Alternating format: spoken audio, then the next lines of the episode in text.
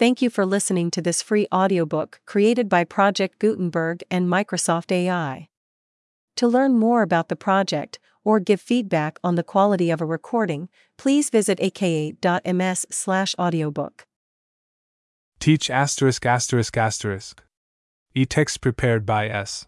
R. Ellison, Stan Goodman, and the Project Gutenberg online distributed proofreading team. What the Schools Teach and Might Teach. By Franklin Bobbitt, Assistant Professor of Educational Administration, the University of Chicago. 1915. Cleveland Education Survey Leonard P. Ayres, Director. The Survey Committee of the Cleveland Foundation, Cleveland, Ohio. Charles E. Adams, Chairman Thomas G. Fitzsimons Myrta L. Jones Bascom Little Victor W. Sincere. Arthur D. Baldwin, Secretary James R. Garfield, Counsel Newton D. Baker, Counsel Allen T. Burns, Director. Forward. This report on What the Schools Teach and Might Teach is one of the 25 sections of the report of the Education Survey of Cleveland conducted by the Survey Committee of the Cleveland Foundation in 1915. 23 of these sections will be published as separate monographs. In addition, there will be a larger volume giving a summary of the findings and recommendations relating to the regular work of the public schools, and a second similar volume giving the summary of those sections relating to industrial education. Copies of all these publications may be obtained from the Cleveland Foundation. They may also be obtained from the Division of Education of the Russell Sage Foundation, New York City. A complete list will be found in the back of this volume, together with prices. Table of Contents Forward list of tables prefatory statement the point of view reading and literature spelling handwriting language composition grammar mathematics algebra geometry history civics geography drawing and applied art manual training and household arts elementary science high school science physiology and hygiene physical training music foreign languages differentiation of courses summary List of tables. Table 1. Time given to reading and literature 2. Sets of supplementary reading books per building 3. Weeks given to reading of different books in High School of Commerce 4. Time given to spelling 5. Time given to handwriting 6. Time given to language, composition, and grammar 7. Time given to arithmetic 8. Time given to history 9. Time given to geography 10. Time given to drawing 11. Time given to manual training 12. Time given to science, physiology, hygiene 13. Time given to physical training 14. Time given to music. Prefatory Statement For an understanding of some of the characteristics of this report, it is necessary to mention certain of the conditions under which it was prepared. The printed course of study for the elementary schools to be found in June 1915 the time the facts were gathered for this report, was prepared under a former administration. While its main outlines were still held to, it was being departed from in individual schools in many respects. Except occasionally, it was not possible to find record of such departures. It was believed that to accept the printed manual as representing current procedure would do frequent injustice to thoughtful, constructive workers within the system. But it must be remembered that courses of study for the city cover the work of 12 school years in a score and more of subjects, distributed through a hundred buildings. Only a small fraction of this comprehensive program is going on during any week of the school year, and of this fraction, only a relatively small amount could actually be visited by one man in the time possible to devote to the task. In the absence of records of work done or of work projected, unduly large weight had to be given to the recommendations set down in the latest published course of study manual. New courses of study were being planned for the elementary schools. This in itself indicated that the manual could not longer be regarded as an authoritative expression of the ideas of the administration. Yet, with the exception of a good arithmetic course and certain excellent beginnings of a geography course, little indication could be found as to what the details of the new courses were to be. The present report has had to be written at a time when the administration by its acts was rejecting the courses of study laid out in the old manual, and yet before the new courses were formulated. Under the circumstances, it was not a safe time for setting forth the facts, since not even the administration knew yet what the new courses were to be in their details. It was not a safe time to be either praising or blaming course of study requirements. The situation was too unformed for either. In the matter of the curriculum, the city was confessively on the eve of a large constructive program. Its face was toward the future, and not toward the past, not even toward the present. It was felt that if the brief space at the disposal of this report could also look chiefly toward the future, and present constructive recommendations concerning things that observation indicated should be kept in mind, it would accomplish its largest service. The time that the author spent in Cleveland was mostly used in observations in the schools, in consultation with teachers and supervisors, and in otherwise ascertaining what appeared to be the main outlines of practice in the various subjects. This was thought to be the point at which further constructive labors would necessarily begin. The recommendation of a thing in this report does not indicate that it has hitherto been non existent or unrecognized in the system. The intention rather is an economical use of the brief space at our disposal in calling attention to what appear to be certain fundamental principles of curriculum making that seem nowadays more and more to be employed by judicious constructive workers. The occasional pointing out of incomplete development of the work of the system is not to be regarded as criticism. Both school people and community should remember that since schools are to fit people for social conditions, and since these conditions are continually changing, the work of the schools must correspondingly change. Social growth is never complete, it is especially rapid in our generation. The work of education in preparing for these ever new conditions can likewise never be complete, crystallized, perfected. It must grow and change as fast as social conditions make such changes necessary.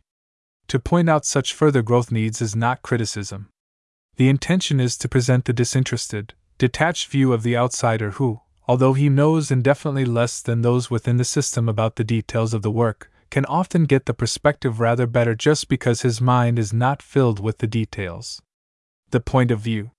There is an endless, and perhaps worldwide, controversy as to what constitutes the essentials of education, and as to the steps to be taken in the teaching of these essentials.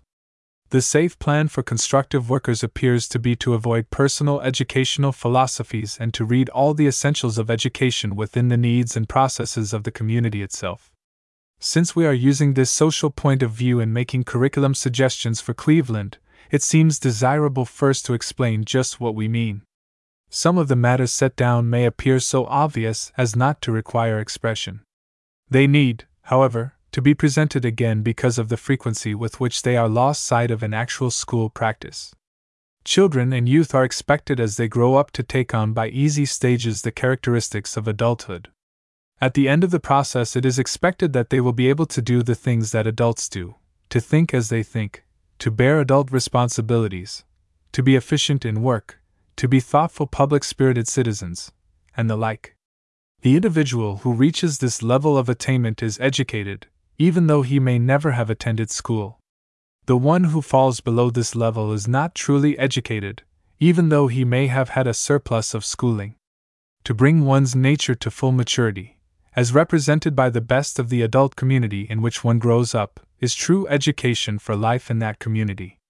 Anything less than this falls short of its purpose. Anything other than this is education misdirected.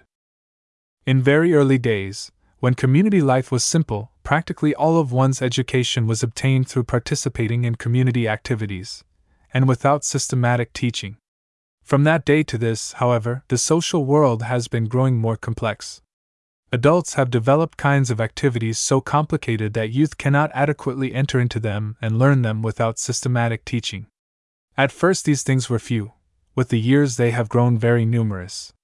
One of the earliest of these two complicated activities was written language, reading, writing, spelling. These matters became necessities to the adult world, but youth under ordinary circumstances could not participate in them as performed by adults sufficiently to master them. They had to be taught, and the school thereby came into existence. A second thing developed about the same time was the complicated number system used by adults. It was too difficult for youth to master through participation only. It too had to be taught, and it offered a second task for the schools. In the early schools, this teaching of the so called three R's was all that was needed, because these were the only adult activities that had become so complicated as to require systematized teaching. Other things were still simple enough, so that young people could enter into them sufficiently for all necessary education. As community vision widened and men's affairs came to extend far beyond the horizon, a need arose for knowledge of the outlying world. This knowledge could rarely be obtained sufficiently through travel and observation. There arose the new need for the systematic teaching of geography. What had hitherto not been a human necessity, and therefore not an educational essential, became both because of changed social conditions Looking at education from this social point of view, it is easy to see that there was a time when no particular need existed for history, drawing, science, vocational studies, civics, etc., beyond what one could acquire by mingling with one's associates in the community. These were therefore not then essentials for education. It is just as easy to see that changed social conditions of the present make necessary for everyone a fuller, and more systematic range of ideas in each of these fields than one can pick up incidentally. These things have thereby become educational essentials. Whether a thing today is an educational, essential, or not seems to depend upon two things whether it is a human necessity today, and whether it is so complex or inaccessible as to require systematic teaching. The number of essentials changes from generation to generation. Those today who proclaim the three R's as the sole, essentials, appear to be calling from out the rather distant past. Many things have since become essential, and other things are being added year by year. The normal method of education in things not yet put into the schools is participation in those things. One gets his ideas from watching others and then learns to do by doing. There is no reason to believe that as the school lends its help to some of the more difficult things, this normal plan of learning can be set aside and another substituted. Of course, the schools must take in hand the difficult portions of the process. Where complicated knowledge is needed, the schools must teach that knowledge. Where drill is required, they must give the drill. But the knowledge and the drill should be given in their relation to the human activities in which they are used. As the school helps young people to take on the nature of adulthood, it will still do so by helping them to enter adequately into the activities of adulthood. Youth will learn to think, to judge, and to do, by thinking, judging, and doing. They will acquire a sense of responsibility by bearing responsibility. They will take on serious forms of thought by doing the serious things which require serious thought. It cannot be urged that young people have a life of their own which is to be lived only for youth's sake, and without reference to the adult world about them. As a matter of fact, children and youth are a part of the total community of which the mature adults are the natural and responsible leaders. At an early age, they begin to perform adult activities, to take on adult points of view, to bear adult responsibilities. Naturally, it is done in ways appropriate to their natures.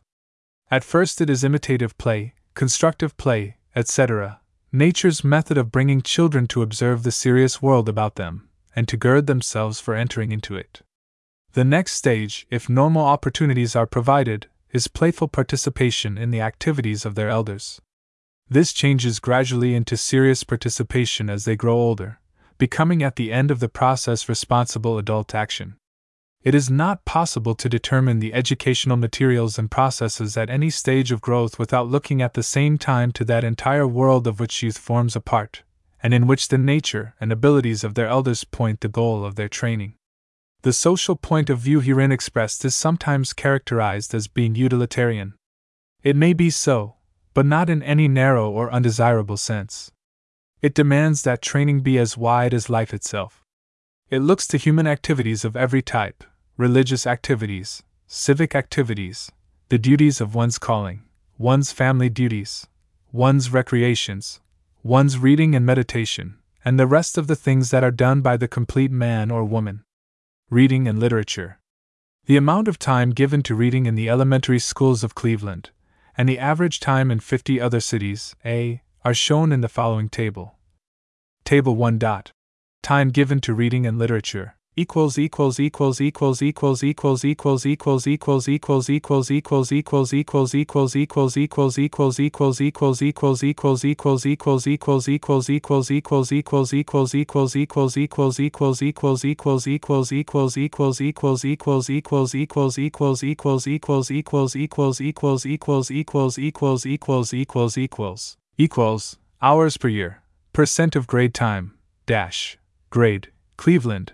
50 cities, Cleveland, 50 cities, 1, 317, 266, 43, 31 2, 317, 235, 36, 26 3, 279, 188, 32, 21 4, 196, 153, 22, 16 5, 161, 126, 18, 13 6, 136, 117, 15, 12 7, 152, 98, 17, 10 8, 152, 97, 17,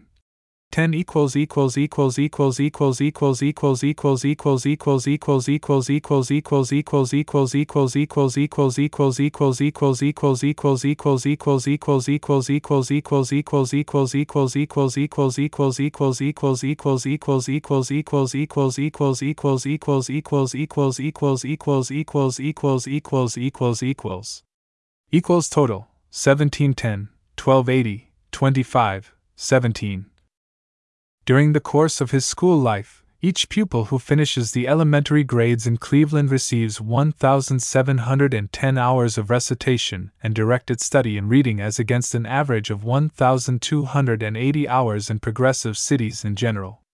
This is in excess of 430 hours, or 34%. The annual cost of teaching reading being about $600,000, this represents an excess annual investment in this subject of some $150,000. Whether or not this excess investment in reading is justified depends, of course, upon the way the time is used. If the city is aiming only at the usual mastery of the mechanics of reading and the usual introductory acquaintance with simple works of literary art, it appears that Cleveland is using more time and labor than other cities consider needful. If, on the other hand, this city is using the excess time for widely diversified reading chosen for its content value in revealing the great fields of history, industry, applied science, manners and customs in other lands, travel, exploration, inventions, biography, etc., and in fixing lifelong habits of intelligent reading, then it is possible that it is just this excess time that produces the largest educational returns upon the investment. Footnote A Henry W. Holmes, Time distribution by subjects and grades in representative cities. In the 14th year book of the National Society for the Study of Education, Part 1, 1915. University of Chicago Press. It would seem, however, from a careful study of the actual work and an examination of the printed documents, that the chief purpose of teaching reading in this city is, to use the terminology of its latest manual, easy expressive oral reading in rich, well modulated tone, it is true that other aims are mentioned, such as enlargement of vocabulary, word study, understanding of expressions and allusions, acquaintance with the leading authors, appreciation of beautiful expressions, etc. Properly emphasized, each of these purposes is valid, but there are other equally valid ends to be achieved through proper choice of the reading content that are not mentioned. There is here no criticism of the purposes long accepted, but of the apparent failure to recognize other equally important ones. The character of the reading content is referred to only in the recommendation that in certain grades it should relate to the seasons and to special occasions. Even in reference to the supplementary reading, where content should be the first concern, the only statement of purpose is that children should read for the joy of it. Unfortunately, this mistaken emphasis is not at all uncommon among the schools of the nation. How one reads has received an undue amount of attention. What one reads in the school courses must and will receive an increasingly large share of time and thought in the new evaluation. The use of interesting and valuable books for other educational purposes at the same time that they are used for drill in the mechanics of reading is coming more and more to be recognized as an improved mode of procedure. The mechanical side of reading is not thereby neglected. It is given its proper function and relation, and can therefore be better taught. So far as one can see, Cleveland is attempting in the reading work little more than the traditional thing. The 34% excess time may be justified by the city on the theory that the schools are commissioned to get the work done one third better than in the average city. The reading tests made by the survey failed to reveal any such superiority. The city appears to be getting no better than average results. Certainly, people should read well and effectively in all ways in which they will be called upon to read in their adult affairs. For the most part, this means reading for ideas, suggestions, and information in connection with the things involved in their several callings, in connection with their civic problems, for recreation, and for such general social enlightenment as comes from newspapers, magazines, and books. Most reading will be for the content. It is desirable that the reading be easy and rapid, and that one gather in all the ideas as one reads. Because of the fact that oral reading is slower, more laborious for both reader and listener, and because of the present easy accessibility of printed matter, oral reading is becoming of steadily diminishing importance to adults. No longer should the central educational purpose be the development of expressive, oral reading. It should be rapid and effective silent reading for the sake of the thought read. To train an adult generation to read for the thought, schools must give children full practice in reading for the thought in the ways in which later, as adults, they should read. After the primary teachers have taught the elements, the work should be mainly voluminous reading for the sake of entering into as much of the world's thought and experience as possible. The work ought to be rather more extensive than intensive. The chief end should be the development of that wide social vision and understanding which is so much needed in this complicated cosmopolitan age. While works of literary art should constitute a considerable portion of the reading program, they should not monopolize the program, nor indeed should they be regarded as the most important part of it. It is history, travel, current news, biography, advance in the world of industry and applied science, discussions of social relations, political adjustments, etc., which adults need mostly to read, and it is by the reading of these things that children form desirable and valuable reading habits. The reading curriculum needs to be looked after in two important ways. First, social standards of judgment should determine the nature of the reading. The texts beyond the primary grades are now, for the most part, selections of literary art. Very little of it has any conscious relation, immediate or remote, to present day problems and conditions or with their historical background. Probably children should read many more selections of literary art than are found in the textbooks and the supplementary sets now owned by the schools. But certainly such cultural literary experience ought not to crowd out kinds of reading that are of much greater practical value. Illumination of the things of serious importance in the everyday world of human affairs should have a large place in reading work of every school. It is true that the supplementary sets of books have been chosen chiefly for their content value.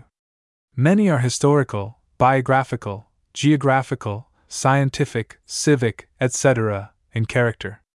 On the side of content, they have advanced much farther than the textbooks toward what should constitute a proper reading course. Unfortunately, the schools are very incompletely supplied with these sets. If we consider all the sets of supplementary readers found in 10 or more schools, we find that few of those assigned for fourth grade reading are found in one quarter of the buildings and none are in half of them. The same is true of the books for use in the fifth and seventh grades. Some of the books for the sixth and eighth grades are found in more than half of the buildings, but there is none that is found in as many as three quarters of them.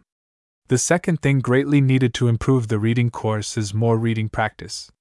One learns to do a thing easily, rapidly, and effectively by practice. The course of study in reading should therefore provide the opportunity for much practice. At present, the reading texts used aggregate for the eight grades some 2,100 pages. A third grade child ought to read matter suitable for its intelligence at 20 pages per hour, and a grammar grade child at 30 to 40 pages per hour. Since rapidity of reading is one of the desired ends, the practice reading should be rapid. At the moderate rates mentioned, the entire series of reading texts ought to be read in some 80 hours. This is 10 hours practice for each of the eight school years, an altogether insufficient amount of rapid reading practice.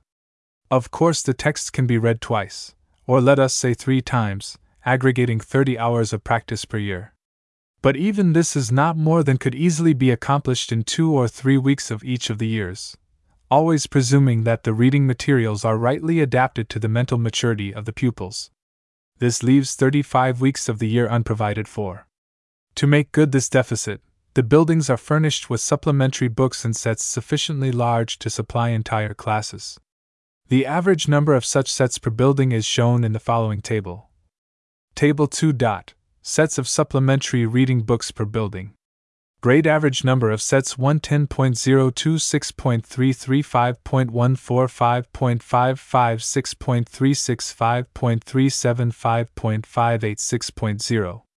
A fifth, sixth, seventh, or eighth grade student ought to be able to read all the materials supplied his grade, both reading texts and all kinds of supplementary reading, in 40 or 50 hours. He ought to do it easily in six weeks' work, without encroaching on recitation time. He can read all of it twice in 10 weeks, and three times in 14 weeks.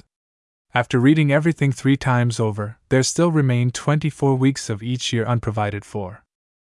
The reply of teachers is that the work is so difficult that it has to be slowed down enough to consume these 24 weeks. But is not this to admit that the hill is too steep, that there is too much dead pull, and that the materials are ill chosen for practice in habits of rapid intelligent reading? It is not by going slow that one learns to go fast. Quite the reverse. Too often the school runs on low speed gear when it ought to be running on high. The low may be necessary for the starting, but not for the running.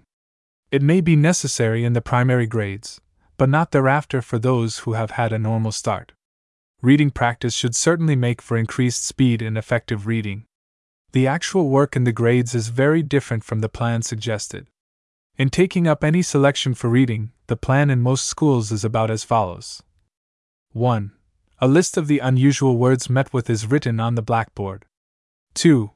Teacher and pupils discuss the meaning of these words, but unfortunately, words out of the context often carry no meaning. 3. The words are marked diacritically and pronounced. 4. Pupils use the words in sentences. The pupil frequently has nothing to say that involves the word. It is only given an imitation of a real use by being put into an artificial sentence. 5. The oral reading is begun. One pupil reads a paragraph. 6. With the book removed, the meaning of the paragraph is then reproduced either by the reader or some other pupil. This work is necessarily perfunctory because the pupil knows he is not giving information to anybody. Everybody within hearing already has the meaning fresh in mind from the previous reading the normal child cannot work up enthusiasm for oral reproduction under such conditions. 7. The paragraph is analyzed into its various elements, and these in turn are discussed in detail. Such work is not reading, it is analysis. A selection is not read, it is analyzed. The purpose of real reading is to enter into the thought and emotional experience of the writer, not to study the methods by which the author expressed himself. The net result when the work is done as described is to develop a critical consciousness of methods, without helping the children to enter normally and rightly into the experience of the writer. The children of Cleveland need this genuine training in reading. Reading in the high schools needs very much the same sort of modernization. There are more kinds of literature than classical belles lettres, and perhaps more important kinds. We would not advocate a reduction of the amount of aesthetic literature, Indeed, the young people of Cleveland need to enter into a far wider range of such literature than is the case at present. But the reading courses in high schools should be built out in ways already recommended for elementary schools. The training, however, should be mainly in reading and not in analysis. The former is of surpassing importance to all people, the latter is important only to certain specialists. And what is more, fullness of reading and right ways of reading will accomplish incidentally most of the things aimed at in the analysis. The following table of the reading outline of the High School of Commerce is a fair sample of what the city is doing. Note how much time is given to the reading and analysis of the few selections covered in four years. Table 3. Dot. Weeks given to reading of different books in High School of Commerce. Weeks to read first year Ashmun's prose selections 9 Cricket on the Hearth 5 Sohrab and Rustum 3 Midsummer Night's Dream 6 Ivanhoe 11. Second year autobiography of Franklin's 7 Idylls of the King 10 Treasure Island 7 Sketchbook 7 Vision of Sir Launfal 3.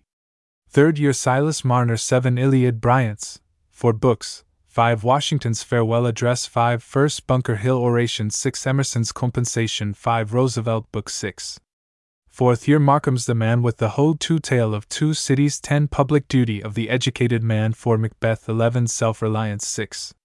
When a short play of a hundred pages like Macbeth requires nearly three months for reading, when almost two months are given to Treasure Island and nearly three months to Ivanhoe, clearly it is something other than reading that is being attempted. It is perfectly obvious that the high schools are attending principally to the mechanics of expression and not to the content of the expression. The relative emphasis should be reversed. The amount of reading in the high schools should be greatly increased. Those who object that rapid work is superficial believe that work must be slow to be thorough. It should be remembered, however, that slow work is often superficial and that rapid work is often excellent. In fact, the world's best workers are generally rapid, accurate, and thorough. Ask any businessman of wide experience. Now, leaving aside pupils who are slow by nature, it can be affirmed that pupils will acquire slow, thorough habits or rapid, thorough habits according to the way they are taught. If they are brought up by the slow plan, naturally, when speeded up suddenly, the quality of their work declines. They can be rapid, accurate, and thorough only if such strenuous work begins early and is continued consistently. Slow habits are undesirable if better ones can just as well be implanted. To avoid possible misunderstanding, it ought to be stated that the plan recommended does not mean less drill upon the mechanical side of reading. We are recommending a somewhat more modernized kind of mechanics, and a much more strenuous kind of drill. The plan looks both toward more reading and improved habits of reading. One final suggestion finds here its logical place. Before the reading work of elementary or high schools can be modernized, the city must purchase the books used in the work. Leaving the supplying of books to private purchase is the largest single obstacle in the way of progress. Men in the business world will have no difficulty in seeing the logic of this. When shoes, for example, were made by hand, each workman could easily supply his own tools. But now that elaborate machinery has been devised for their manufacture, it has become so expensive that a machine factory must supply the tools. It is so in almost every field of labor where efficiency has been introduced. Now the books to be read are the tools in the teaching of reading. In a former day, when a mastery of the mechanics of reading was all that seemed to be needed, the privately purchased textbook could suffice. In our day, when other ends are set up beyond and above those of former days, a far more elaborate and expensive equipment is required. The city must now supply the educational tools. It is well to face this issue candidly and to state the facts plainly. Relative failure can be the only possible lot of reluctant communities they can count on it with the same assurance as that of a manufacturer of shoes who attempts to employ the methods of former days in competition with modern methods. In this city, the expenditures for supplementary textbooks have amounted to something more than $31,000 in the past 10 years. Approximately one third of this sum was spent in the first seven years of the decade and more than $20,000 in the past three years.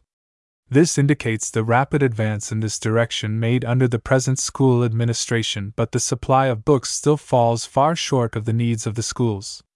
A fair start has been made, but nothing should be permitted to obstruct rapid progress in this direction. Spelling Cleveland has set apart an average amount of program time for spelling. Possibly the study might more accurately be called word study, since it aims also at training for pronunciation, syllabification, vocabulary extension, and etymology. Since much of the reading time is given to similar word study, the figures presented in Table 4 are really too small to represent actual practice in Cleveland. Table 4. Dot.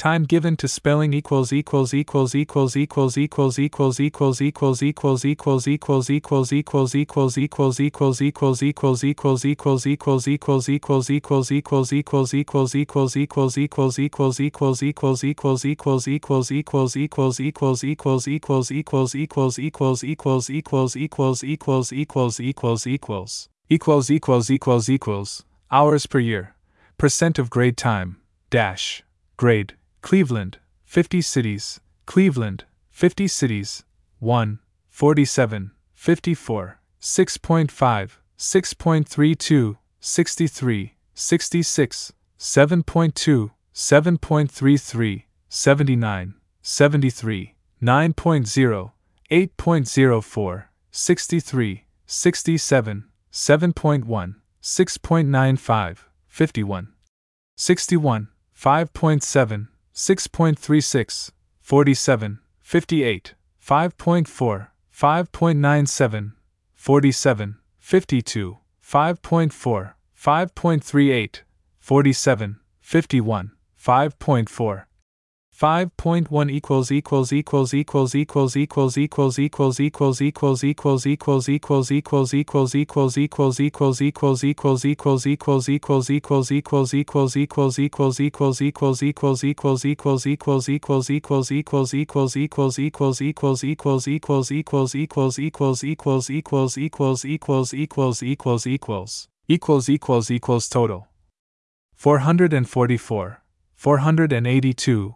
6.5, 6.4.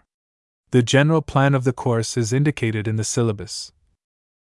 Two words are made prominent in each lesson. Their pronunciation, division into syllables, derivation, phonetic properties, oral and written spelling and meaning are all to be made clear to pupils.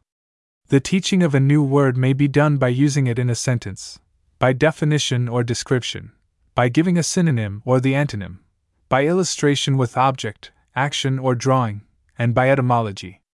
Each lesson should have also from 8 to 20 subordinate words taken from textbook or composition exercises. Frequent supplementary dictation, word building, and phonic exercises should be given. Spell much orally. Teach a little daily, test thoroughly, drill intensively, and follow up words misspelled persistently. In most respects, the work agrees with the usual practice in progressive cities the teaching of a few words in each lesson, the frequent and continuous review of words already taught, taking the words to be taught from the language experience of the pupils, following up words actually misspelled, studying the words from many angles, etc. In some respects, the work needs further modernization. The words chosen for the work are not always the ones most needed. Whether children or adults, people need to spell only when they write. They need to spell correctly the words of their writing vocabulary, and they need to spell no others. More important still, they need to acquire the habit of watching their spelling as they write, the habit of spelling every word with certainty that it is correct, and the habit of going to word lists or dictionary when there is any doubt. This development of the habit of watchfulness over their spelling as they write is the principal thing. One who has it will always spell well. In case he has much writing to do, it automatically leads to a constant renewing of his memory for words used and prevents forgetting. The one who has only memorized word lists, even though they have been rigorously drilled, inevitably forgets, whether rapidly or slowly, and in proportion as he lacks this general habit of watchfulness, degenerates in his spelling. The reason why schools fail to overcome the frequent criticism that young people do not spell well is because of the fact that they have been trying to teach specific words rather than to develop a general and constant watchfulness. The fundamental training in spelling is accomplished in connection with composition, letter writing, etc. Direct word list study should have only a secondary and supplemental place. It is needed, first, for making people conscious of the letter elements of words which are seen as wholes in their reading, and for bringing them to look closely into the relations of these letter elements. Second, for developing a preliminary understanding of the spelling of words used, and third, for drill upon words commonly misspelled. While a necessary portion of the entire process, it probably should not require so much time as is now given to it, and the time saved should be devoted to the major task of teaching spelling watchfulness in connection with writing letters and compositions. The great majority of the population of Cleveland will spell only as they write letters, receipts, and simple memoranda. They do not need to spell a wide vocabulary with complete accuracy. On the other hand, there are classes of people to whom a high degree of spelling accuracy covering a fairly wide vocabulary is an indispensable vocational necessity clerks, copyists, stenographers, correspondents, compositors, proofreaders, etc. These people need an intensive specialized training in spelling that is not needed by the mass of the population. Such specialized vocational training should be taken care of by the Cleveland schools, but it should not be forced upon all simply because the few need it. The attempt to bring all to the high level needed by the few, and the failure to reach this level, is responsible for the justifiable criticism of the schools that those few who need to spell unusually well are imperfectly trained. The spelling practice should continue through the high school. It is only necessary for teachers to refuse to accept written work that contains any misspelled word to force upon students the habit of watchfulness over every word written. The High School of Commerce is to be commended for making spelling a required portion of the training. The course needs to be more closely knit with composition and business letter writing. Handwriting. Cleveland gives a considerably larger proportion of time to handwriting than the average of the 50 cities. Table 5. Dot.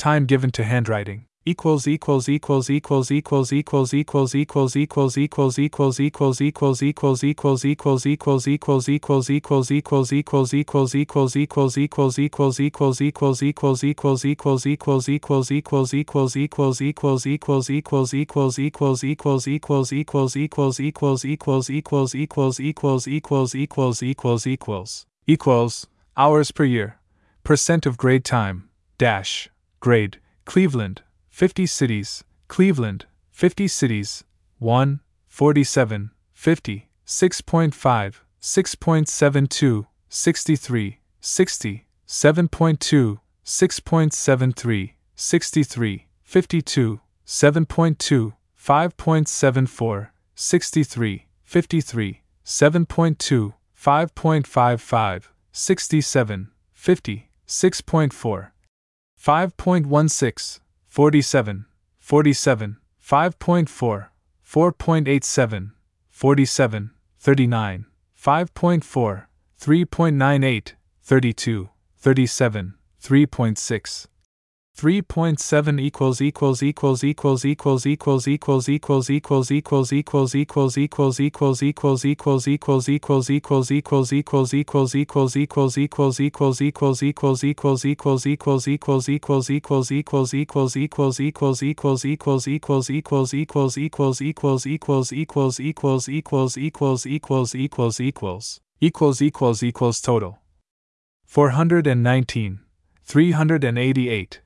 6.1, 5.1. The curriculum of handwriting resolves itself mainly into questions of method and of standards to be achieved in each of the grades. These matters are treated intensively in the section of the survey report entitled Measuring the Work of the Public Schools Language, Composition, Grammar. The schools devote about the usual amount of time to training for the correct use of the mother tongue. Most of the time in intermediate, and grammar grades is devoted to English grammar. Composition receives only minor attention. Table 6. Dot. Time given to language composition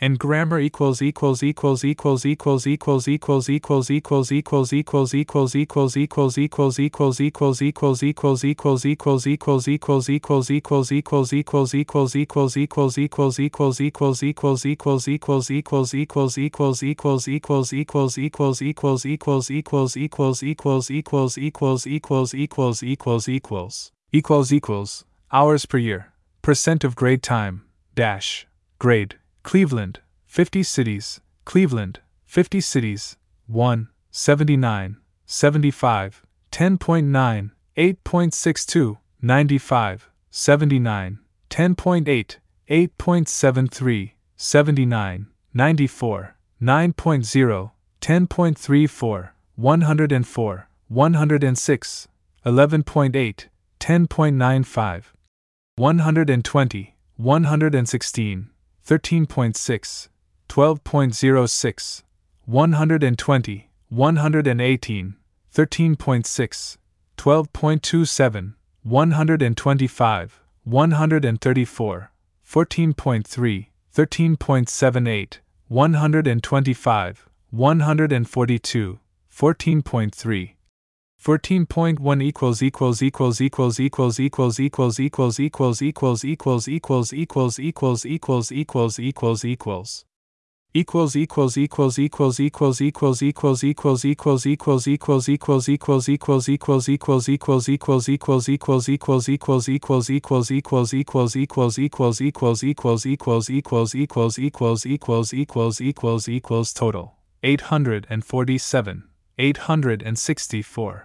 12.3, 11.4. In the teaching of grammar, too much stress is placed on forms and relations. Of course, it is expected that this knowledge will be of service to the pupils in their everyday expression. But such practical application of the knowledge is not the thing toward which the work actually looks. The end really achieved is rather the ability to recite well on textbook grammar, and to pass good examinations in the subject. In classes visited, the thing attempted was being done in a relatively effective way and when judged in the light of the kind of education considered best 20 years ago, the work is of a superior character. As a matter of fact, facility in oral and written expression is, like everything else, mainly developed through much practice. The form and style of expression are perfected mainly through the conscious and unconscious imitation of good models. Technical grammar plays, or should play, the relatively minor role of assisting students to eliminate, and to avoid certain types of error. Since grammar has this perfectly practical function to perform, probably only those things needed should be taught. But more important still, everything taught should be constantly put to use by the pupils in their oversight of their own speech and writing. Only as knowledge is put to work is it really learned or assimilated. The schools should require much oral and written expression of the pupils, and should enforce constant watchfulness of their own speech on the part of the pupils.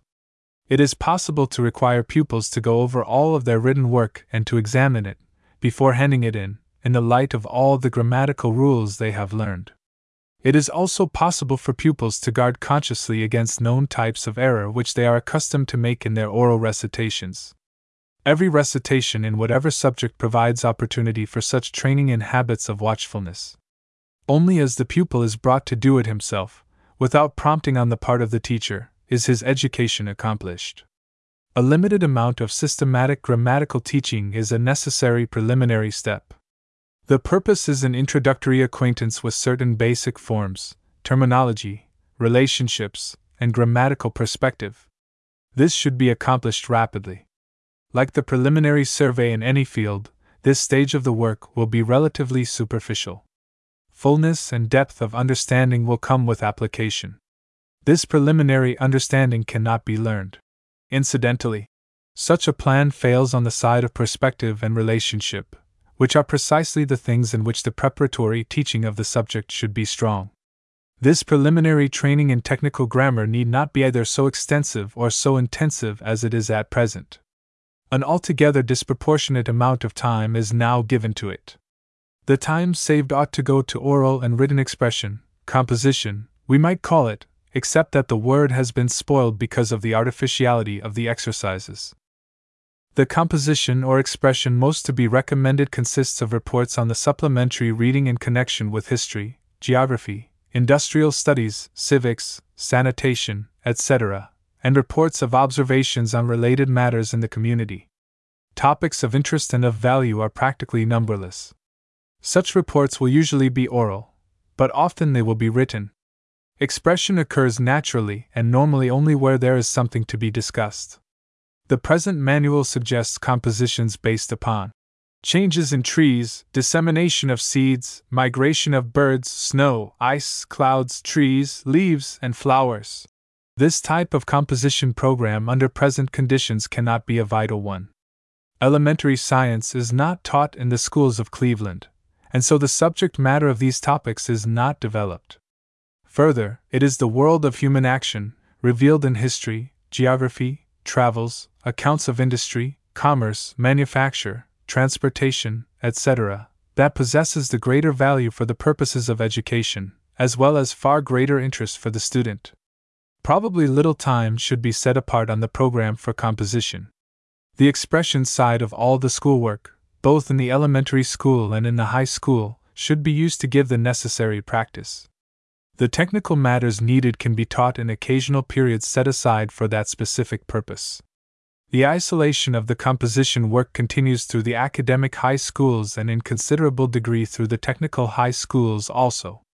In the high schools, the expression work probably needs to be developed chiefly in the classes in science, history, industrial studies, commercial and industrial geography, physics, etc., where the students have an abundance of things to discuss.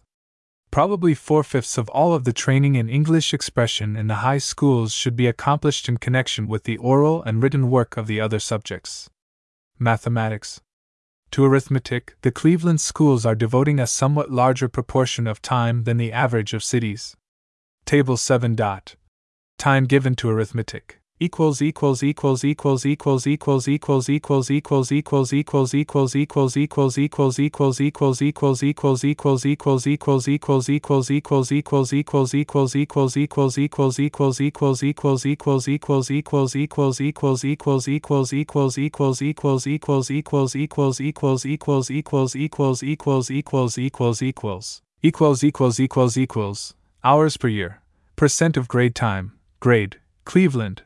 50 cities, Cleveland, 50 cities, 1, 38, 60, 5.2, 6.9, 2, 136, 96, 15.5, 10.7, 3, 142, 131, 16.3, 14.4, 4, 152, 149, 17.2, 15.4, 5, 142, 144, 17.1, 14.9, 6, 155, 146, 17.5, 15.0, 7, 142, 140, 16.1, 14.4, 8, 158, 142, 17.9, 14.1,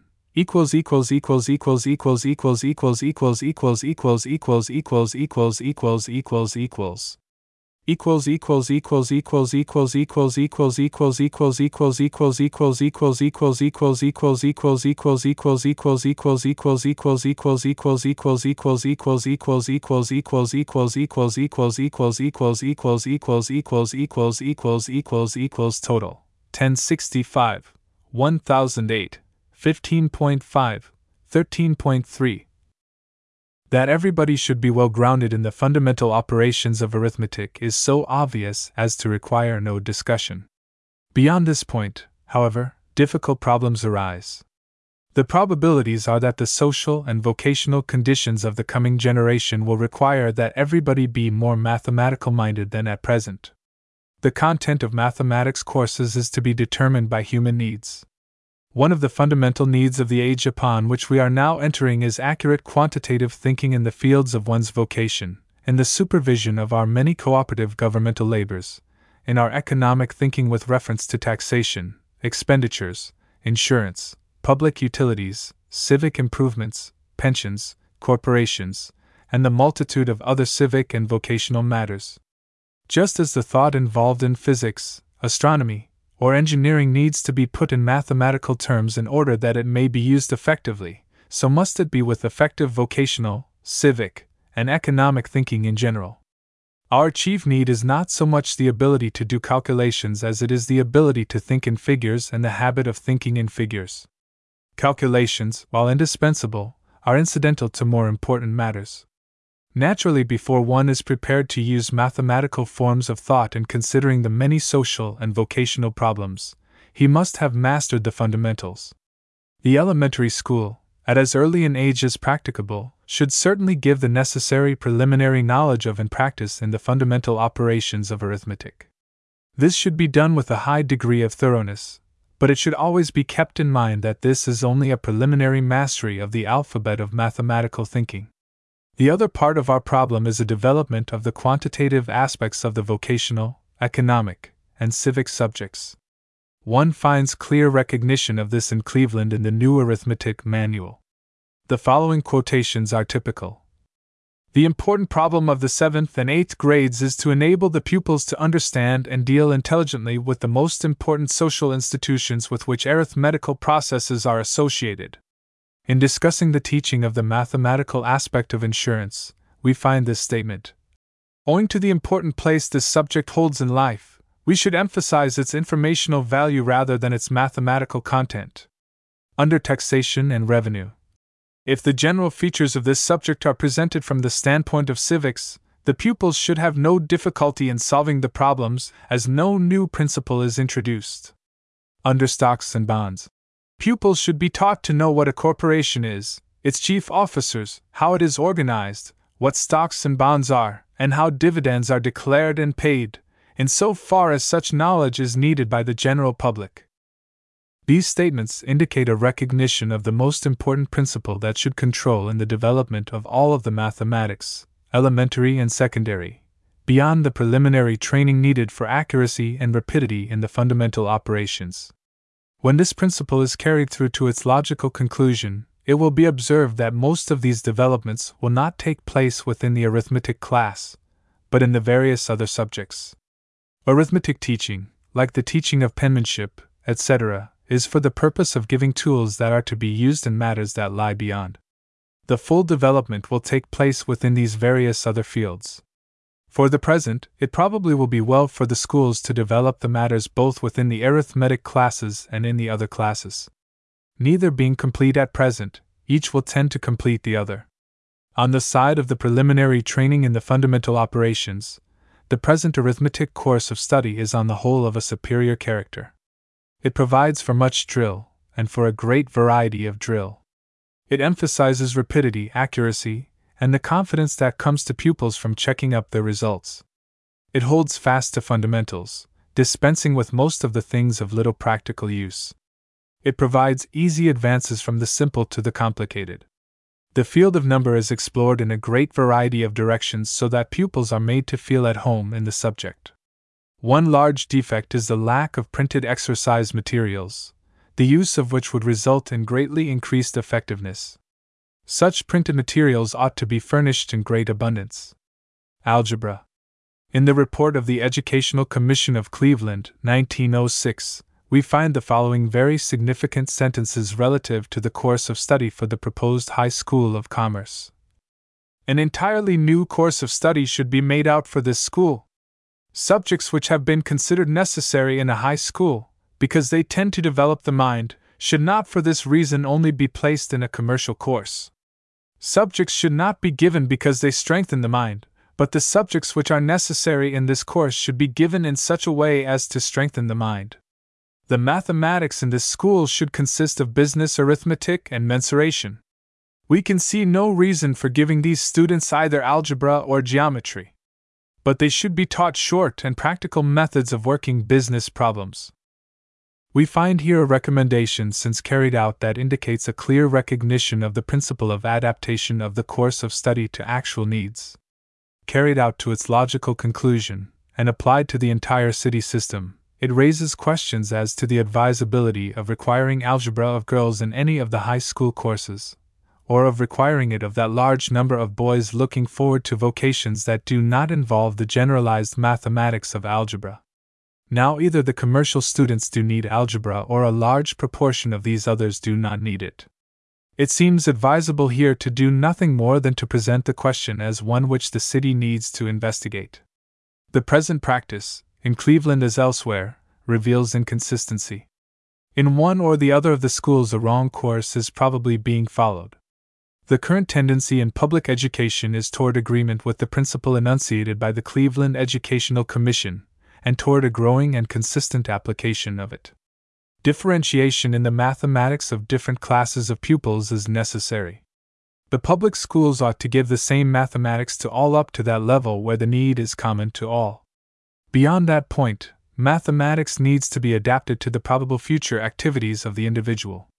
There are those who will need to reach the higher levels of mathematical ability. Others will have no such need. There is a growing belief that even for those who are in need of algebra, the subject is not at present organized in desirable ways. It is thought that, on the one hand, it should be knit up in far larger measure with practical matters, and on the other, it should be developed in connection with geometry and trigonometry. The technical high schools of Cleveland have adopted this form of organization. Their mathematics is probably greatly in advance of that of the academic schools. Geometry, Form study should begin in the kindergarten, and it should develop through the grades and high school in ways similar to the arithmetic, and in conjunction with the arithmetic, drawing, and construction work. Since geometrical forms involve numerical relations, they supply good materials to use in making number relations concrete and clear. This is now done in developing ideas of fractions, multiplication, division, ratio, percent, etc. It should be done much more fully and variously than at present, and for the double purpose of practicing the form ideas as well as the number ideas. Arithmetic study and form study can well grow up together, gradually merging into the combined algebra and geometry so far as students need to reach the higher levels of mathematical generalization. At the same time that this is being developed in the mathematics classes, development should also be going on in the classes of drawing, design, and construction. The alphabet of form study will thus be taught in several of the studies. The application will be made in practical design, in mechanical and freehand drawing, in constructive labor, in the graphical representation of social, economic, and other facts of life. The application comes not so much in the development of practical problems in the mathematics classes as in the development of the form aspect of those other activities that involve form. We have here pointed to what appears to be in progressive schools a growing program of work. Everywhere it is yet somewhat vague and inchoate. In connection with the arithmetic, the drawing, the construction and art work, and the mathematics of the technical high schools, it appears to be developing in Cleveland in a vigorous and healthy manner. History The curriculum makers for elementary education do not seem to have placed a high valuation upon history.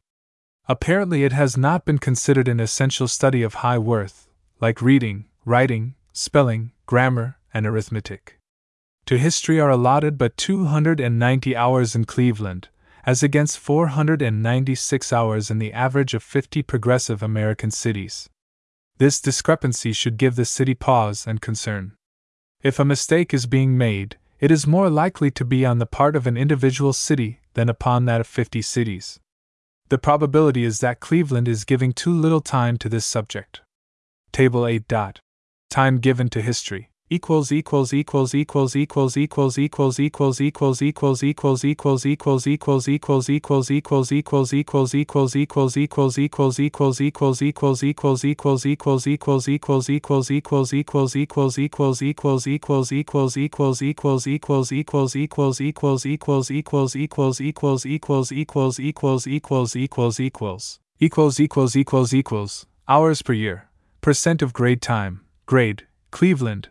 50 cities, Cleveland, 50 cities, 1, 0, 27, 0.0, 3.1, 2, 0, 31, 0.0, 3.43, 19, 35, 2.1, 3.8, 4, 25, 57, 2.9, 5.8, 5, 25, 67, 2.9, 6.9, 6, 51, 71, 5.7, 7.3, 7, 85, 91, 9.7, 9.2, 8, 85, 117, 9.7, 11.6,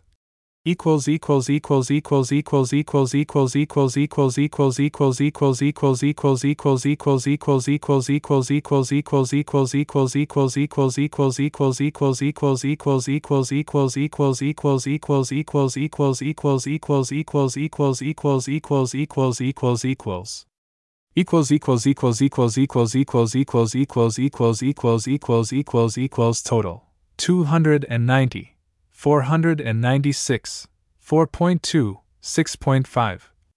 The treatment in the course of study manual indicates that it is a neglected subject. Of the 108 pages, it receives an aggregate of less than 2. The perfunctory assignment of work for the 7th grade is typical. United States History. B assignment. Mace's History, pages 1 to 124 inclusive. Questions and suggested collateral reading found in appendix may be used as teacher directs. Assignment Mace's History, pages 125 to 197. Make use of questions and suggested collateral reading at your own option. For 5th and 6th grades, there is assigned a small history text of 200 pages for one or two lessons per week. The two years of the seventh and eighth grades are devoted to the mastery of about 500 pages of text. While there is incidental reference to collateral reading, as a matter of fact, the schools are not supplied with the necessary materials for this collateral reading in the grammar grades. The true character of the work is really indicated by the last sentence of the 8th grade history assignment. The text of our book should be thoroughly mastered. In discussing the situation, the first thing to which we must call attention is the great value of history for an understanding of the multitude of complicated social problems met with by all people in a democracy. In a country where all people are the rulers, all need a good understanding of the social, political, economic, industrial, and other problems with which we are continually confronted. It is true the thing needed is an understanding of present conditions, but there is no better key to a right understanding of our present conditions than history furnishes. One comes to understand a present situation by observing how it has come to be. History is one of the most important methods of social analysis. The history should be so taught that it will have a demonstrably practical purpose. In drawing up courses of study in the subject for the grammar grades in the high school, the first task should be an analysis of present day social conditions, the proper understanding of which requires historical background. Once having discovered the list of social topics, it is possible to find historical readings which will show how present conditions have grown up out of earlier ones. Looked at from a practical point of view, the history should be developed on the basis of topics, a great abundance of reading being provided for each of the topics.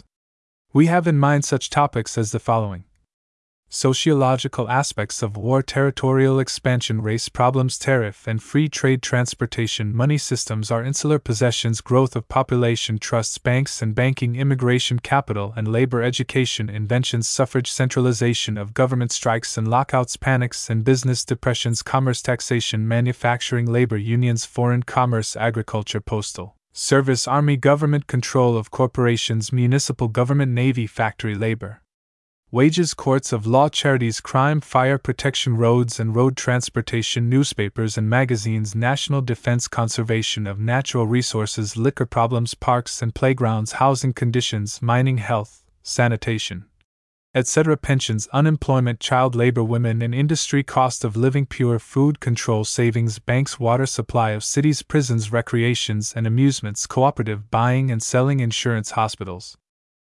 After drawing up such lists of topics for study, they should be assigned to grammar grades and high school according to the degree of maturity necessary for their comprehension. Naturally, as much as possible should be covered in the grammar grades. Such as cannot be covered there should be covered as early as practicable in the high school, since so large a number of students drop out, and all need the work. Of course, this would involve a radical revision of the high school courses in history. It is not here recommended that any such changes be attempted abruptly. There are too many other conditions that require readjustment at the same time. It must all be a gradual growth. Naturally, students must have some familiarity with the general time relations of history and the general chronological movements of affairs before they can understand the more or less specialized treatment of individual topics. Preliminary studies are therefore both necessary and desirable in the intermediate and grammar grades for the purpose of giving the general background. During these grades, a great wealth of historical materials should be stored up. Pupils should acquire much familiarity with the history of the ancient Oriental nations Judea, Greece, Rome, the states of modern Europe and America. The purpose should be to give a general, and in the beginning a relatively superficial, overview of the world's history for the sake of perspective. The reading should be biographical, anecdotal, thrilling dramas of human achievement, rich with human interest. It should be at every stage of the work on the level with the understanding and degree of maturity of the pupils, so that much reading can be covered rapidly. Given the proper conditions, chiefly an abundance of the proper books supplied in sets large enough for classes, pupils can cover a large amount of ground, obtain a wealth of historical experience, and acquire a great quantity of useful information the main outlines of which are remembered without much difficulty. They can in this manner lay a broad historical foundation for the study of the social topics that should begin by the seventh grade and continue throughout the high school. The textbooks of the present type can be employed as a part of this preliminary training. Read in their entirety and read rapidly, they give one that perspective which comes from a comprehensive view of the entire field. But they are too brief, abstract, and barren to afford valuable concrete historical experience. They are excellent reference books for gaining and keeping historical perspective. Reading of the character that we have here called preliminary should not cease as the other historical studies are taken up. The general studies should certainly continue for some portion of the time through the grammar grades and high school, but it probably should be mainly supervised reading of interesting materials rather than recitation and examination work. We would recommend that the high schools give careful attention to the recommendation of the National Education Association Committee on the reorganization of the secondary course of study in history. Civics. Civic training scarcely finds a place upon the elementary school program. The manual suggests that one quarter of the history time, 10 to 20 minutes per week, in the fifth and sixth grades should be given to a discussion of such civic topics as the Department of Public Service, street cleaning, garbage disposal, health and sanitation, the city water supply, the mayor and the council, the treasurer, and the auditor. The topics are important, but the time allowed is inadequate, and the pupils of these grades are so immature that no final treatment of such complicated matters is possible. For 7th and 8th grades, the manual makes no reference to civics. This is the more surprising because Cleveland is a city in which there has been no end of civic discussion and progressive human welfare effort. The extraordinary value of civic education in the elementary school, as a means of furthering civic welfare, should have received more decided recognition. The elementary teachers and principals of Cleveland might profitably make such a civic survey as that made in Cincinnati as the method of discovering the topics that should enter into a grammar grade course. The heavy emphasis upon this subject should be reserved for the later grades of the elementary school. In the high schools, a little is being accomplished. In the academic high schools, those who take the classical course receive no civics whatever. It is not even elective for them. Those who take the scientific or English courses may take civics as a half year elective. In the technical high schools, it is required of all for a half year. The course is offered only in the senior year, except in the High School of Commerce, where it is offered in the third. As a result of these various circumstances, the majority of students who enter and complete the course in the high schools of Cleveland receive no civic training whatever, not even the inadequate half year of work that is available for a few. Whether the deficiencies here pointed out are serious or not depends in large measure upon the character of the other social subjects, such as history and geography. If these are developed in full and concrete ways, they illumine large numbers of our difficult social problems. It is probable that the larger part of the informational portions of civic training should be imparted through these other social subjects. Whether very much of this is actually done at present is doubtful, for the history teaching, as has already been noted, is much underdeveloped, and while somewhat further advanced, geography work is still far from adequate at the time this report is written. Geography Geography in Cleveland is given the customary amount of time, though it is distributed over the grades in a somewhat unusual way. It is exceptionally heavy in the intermediate grades and correspondingly light in the grammar grades. As geography, like all other subjects, is more and more humanized and socialized in its reference, much more time will be called for in the last two grammar grades. Table 9.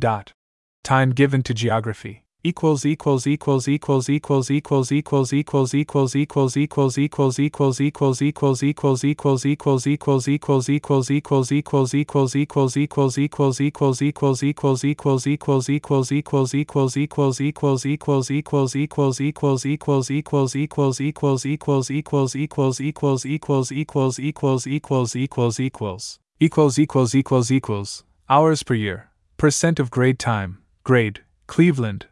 50 cities, Cleveland, 50 cities, 1, 0, 16, 0.0, 1.8, 2, 0, 7, 0.0, 0.8, 3, 28, 50, 3.2, 5.4, 4, 101, 83, 11.4, 8.5, 5, 125, 102, 14.3, 11.2, 6, 125, 107, 14.3, 11.0, 7, 57, 98, 6.4, 9.9, 8, 57, 76, 6.4, 7.6.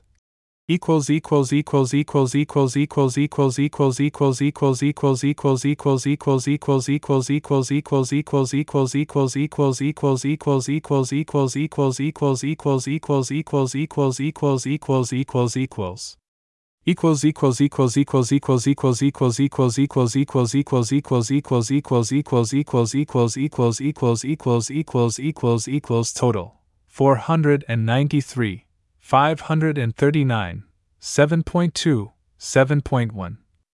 As laid out in the manual now superseded, and as observed in the regular classrooms, the work has been forbiddingly formal. In the main, it has consisted of the teacher assigning to the pupils a certain number of paragraphs or pages in the textbook as the next lesson, and then questioning them next day to ascertain how much of this printed material they have remembered and how well. It has not consisted of stimulating and guiding the children toward intelligent inquisitiveness and inquiring interest as to the world, and the skies above, and waters round about, and the conditions of nature that limit and shape the development of mankind. That the latter is the proper end of geographical teaching is being recognized in developing the new course of study in this subject. Industries, commerce, agriculture, and modes of living are becoming the centers about which geographic thought and experience are gathered. The best work now being done here is thoroughly modern. Unfortunately, it is not yet great in amount in even the best of the schools, still less in the majority. But the direction of progress is unmistakable and unquestionably correct. As in the reading, so in geography, right development of the course of study must depend in large measure upon the material equipment that is at the same time provided. It sounds like a legitimate evasion to say that education is a spiritual process, and that good teachers and willing, obedient, and industrious pupils are about all that is required. As a matter of fact, just as modern business has found it necessary to install $100 typewriters to take the place of the penny quill pens, so must education, to be efficient, develop and employ the elaborate tools needed by new and complex modern conditions, and set aside the tools that were adequate in a simpler age. The proper teaching of geography requires an abundance of reading materials of the type that will permit pupils to enter vividly into the varied experience of all classes of people in all parts of the world. In the supplementary books now furnished the schools, only a beginning has been made. The schools need ten times as much geographical reading as that now found in the best equipped school. It would be well to drop the term supplementary this reading should be the basic geographic experience, the fundamental instrument of the teaching. All else is supplementary. The textbook then becomes a reference book of maps, charts, summaries, and a treatment for the sake of perspective. Maps, globes, pictures, stereoscopes, stereopticon, moving picture machine, models, diagrams, and museum materials are all for the purpose of developing ideas and imagery of details. The reading should become and remain fundamental and central. The quantity required is so great as to make it necessary for the city to furnish the books. While the various other things enumerated are necessary for complete effectiveness, many of them could well wait until the reading materials are sufficiently supplied. In the high schools, the clear tendency is to introduce more of the industrial and commercial geography and to diminish the time given to the less valuable physiography. The development is not yet vigorous. The high school geography departments, so far as observed, have not yet altogether attained the social point of view. But they are moving in that direction. On the one hand, they now need stimulation, and on the other, to be supplied with the more advanced kinds of such material equipment as already suggested for the elementary schools. Drawing and applied art. The elementary schools are giving the usual proportion of time to drawing and applied art. The time is distributed, however, in a somewhat unusual, but probably justifiable, manner. Whereas the subject usually receives more time in the primary grades than in the grammar grades, in Cleveland, in quite the reverse way, the subject receives its greatest emphasis in the higher grades. Table 10. Dot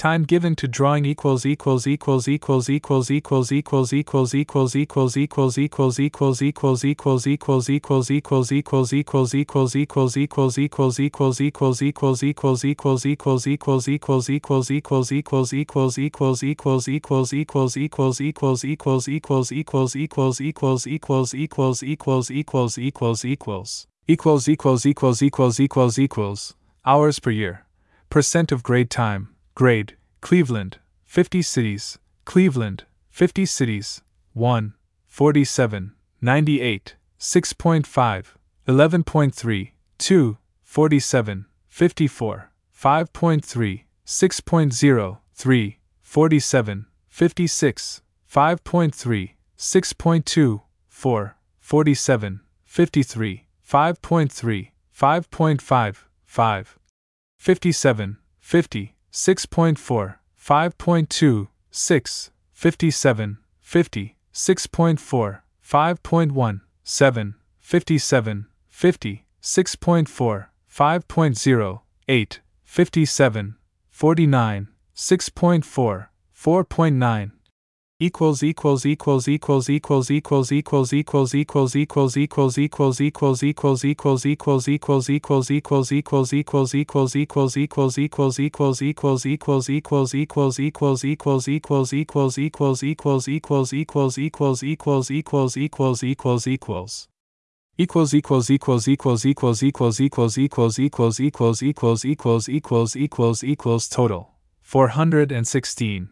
460 6.1 6.1 Drawing has been taught in Cleveland as a regular portion of the curriculum since 1849. It has therefore had time for substantial growth, and it appears to have been successful. Recent developments in the main have been wholesome and in line with best modern progress.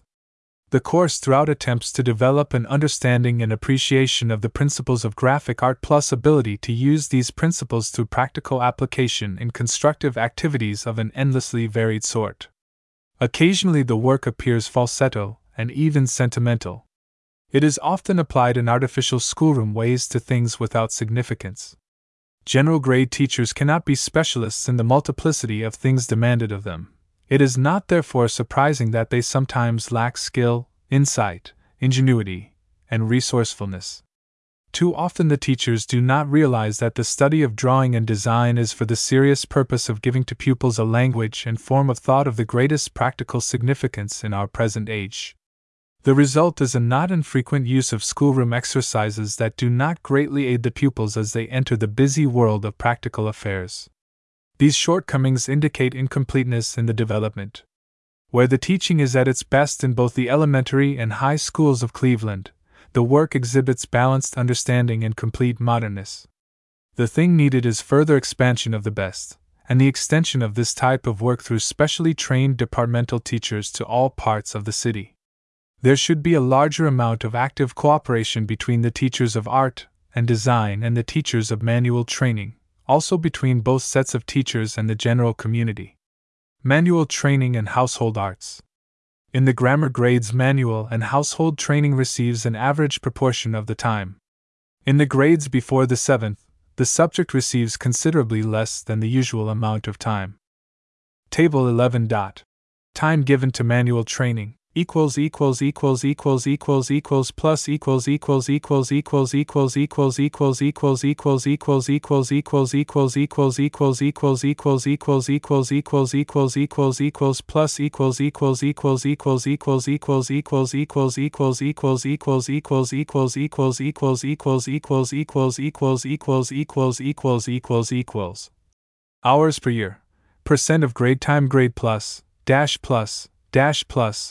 dash plus Cleveland 50 cities Cleveland 50 cities plus dash plus dash plus dash plus 1 32 42 4.3 4.82 32 47 3.5 5.13 32 40 3.5 4.54 32 45 3.5 4.65 38 50, 4.3, 5.26, 38, 57, 4.3, 5.87, 63, 72, 7.1, 7.18, 63, 74, 7.1, 7.4 plus, dash plus, dash plus, dash plus, total, 330, 427, 4.8, 5.6,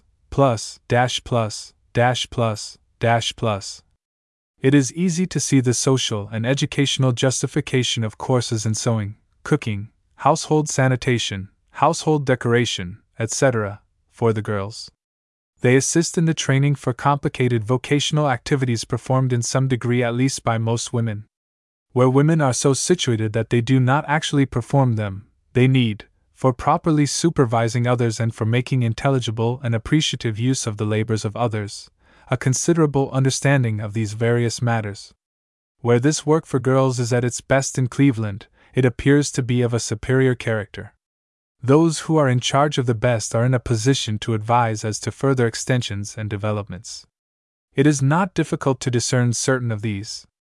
It would appear, for example, that sewing should find some place at least in the work of 7th and 8th grades. The girl who does not go on to high school is greatly in need of more advanced training in sewing than can be given in the 6th grade. Each building having a household arts room should possess a sewing machine or two, at the very least. The academic high schools are now planning to offer courses in domestic science. As in the technical high schools, all of this work should involve as large a degree of normal responsibility as possible. We omit discussion here of the specialized vocational training of women, since this is handled in other reports of the survey. When we turn to the manual training of the boys, we are confronted with problems of much greater difficulty. Women's household occupations, so far as retained in the home, are unspecialized. Each well trained household worker does or supervises much the same range of things as every other. To give the entire range of household occupations to all girls is a simple and logical arrangement. But man's labor is greatly specialized throughout. There is no large remnant of unspecialized labor common to all, as in the case of women. To all girls we give simply this unspecialized remnant, since it is large and important but in the case of men, the unspecialized field has disappeared. There is nothing of labor to give to boys except that which has become specialized. A fundamental problem arises. Shall we give boys access to a variety of specialized occupations so that they may become acquainted, through responsible performance, with the wide and diversified field of man's labor? Or shall we give them some less specialized sample out of that diversified field so that they may obtain, through contact and experience, some knowledge of the things that make up the world of productive labor? Cleveland's reply, to judge from actual practices, is that a single sample will be sufficient for all except those who attend technical and special schools. The city has therefore chosen joinery and cabinet making as this sample. In the fifth and sixth grades, work begins in simple knife work for an hour a week under the direction of women teachers. In the seventh and eighth grades, it becomes bench work for an hour and a half per week, and is taught by a special manual training teacher, always a man. In the academic high schools, the courses in joinery and cabinet making bring the pupils to greater proficiency, but do not greatly extend the course in width. Much of this work is of a rather formal character, apparently looking toward that manual discipline formerly called training of eye and hand, instead of consciously answering to the demands of social purposes. The regular teachers look upon the fifth and sixth grade Sloyd, asterisk sick, which they teach with no great enthusiasm. Seventh and eighth grade teachers do not greatly value the work. The household arts courses for the girls have social purposes in view. As a result, they are kept vitalized, and are growing increasingly vital in the work of the city. Is it not possible also to vitalize the manual training of the boys, unspecialized pre vocational training, we ought to call it, by giving it social purpose? The principal of one of the academic high schools emphasized in conversation the value of manual training for vocational guidance, a social purpose. It permitted boys, he said, to try themselves out and to find their vocational tastes and aptitudes. The purpose is undoubtedly a valid one, the limitation of the method is that joinery and cabinet making cannot help a boy to try himself out for metal work, printing, gardening, tailoring, or commercial work. If vocational guidance is to be a controlling social purpose, the manual training work will have to be made more diversified so that one can try out his tastes and abilities in a number of lines. And moreover, each kind of work must be kept as much like responsible work out in the world as possible. In keeping work normal, the main thing is that the pupils bear actual responsibility for the doing of actual work. This is rather difficult to arrange, but it is necessary before the activities can be lifted above the level of the usual manual training shop. The earliest stages of the training will naturally be upon what is little more than a play level. It is well for schools to give free rein to the constructive instinct and to provide the fullest and widest possible opportunities for its exercise. But if boys are to try out their aptitudes for work and their ability to bear responsibility in work, then they must try themselves out on the work level. Let the manual training actually look toward vocational guidance. The social purpose involved will vitalize the work. There is a still more comprehensive social purpose which the city should consider. Owing to the interdependence of human affairs, men need to be broadly informed as to the great world of productive labor. Most of our civic and social problems are at bottom industrial problems. Just as we use industrial history and industrial geography as means of giving youth a wide vision of the fields of man's work, so must we also use actual practical activities as means of making him familiar in a concrete way with materials and processes in their details, with the nature of work, and with the nature of responsibility. On the play level, therefore, constructive activities should be richly diversified. This diversity of opportunity should continue to the work level. One cannot really know the nature of work, or of work responsibility, except as it is learned through experience. Let the manual training adopt the social purpose here mentioned, provide the opportunities, means, and processes that it demands, and the work will be wondrously vitalized.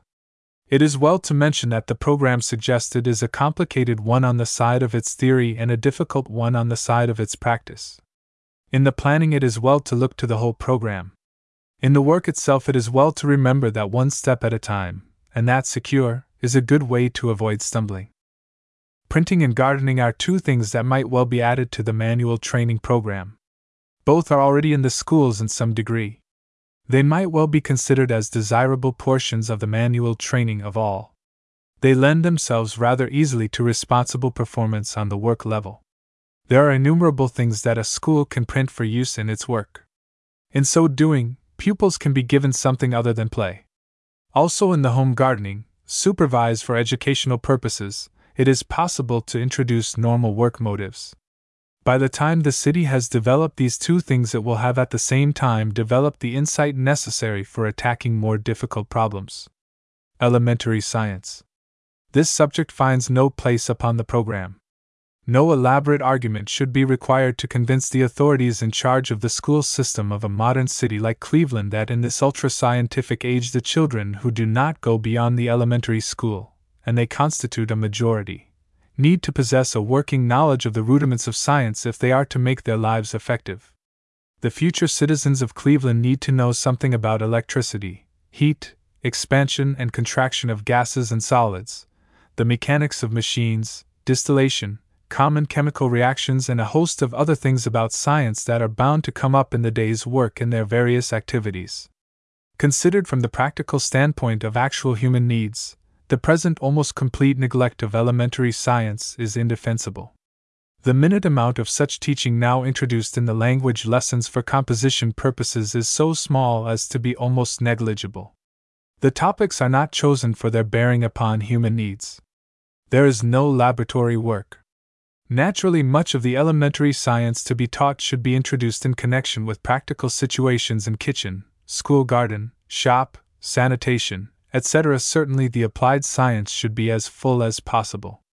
But preliminary to this, there ought to be systematic presentation of the elements of various sciences in rapid ways for overview and perspective.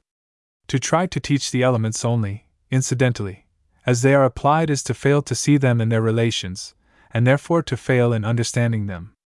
Intensive studies by way of filling in the details may well be in part incidental, but systematic superficial introductory work is needed by way of giving pupils their bearings in the various fields of science.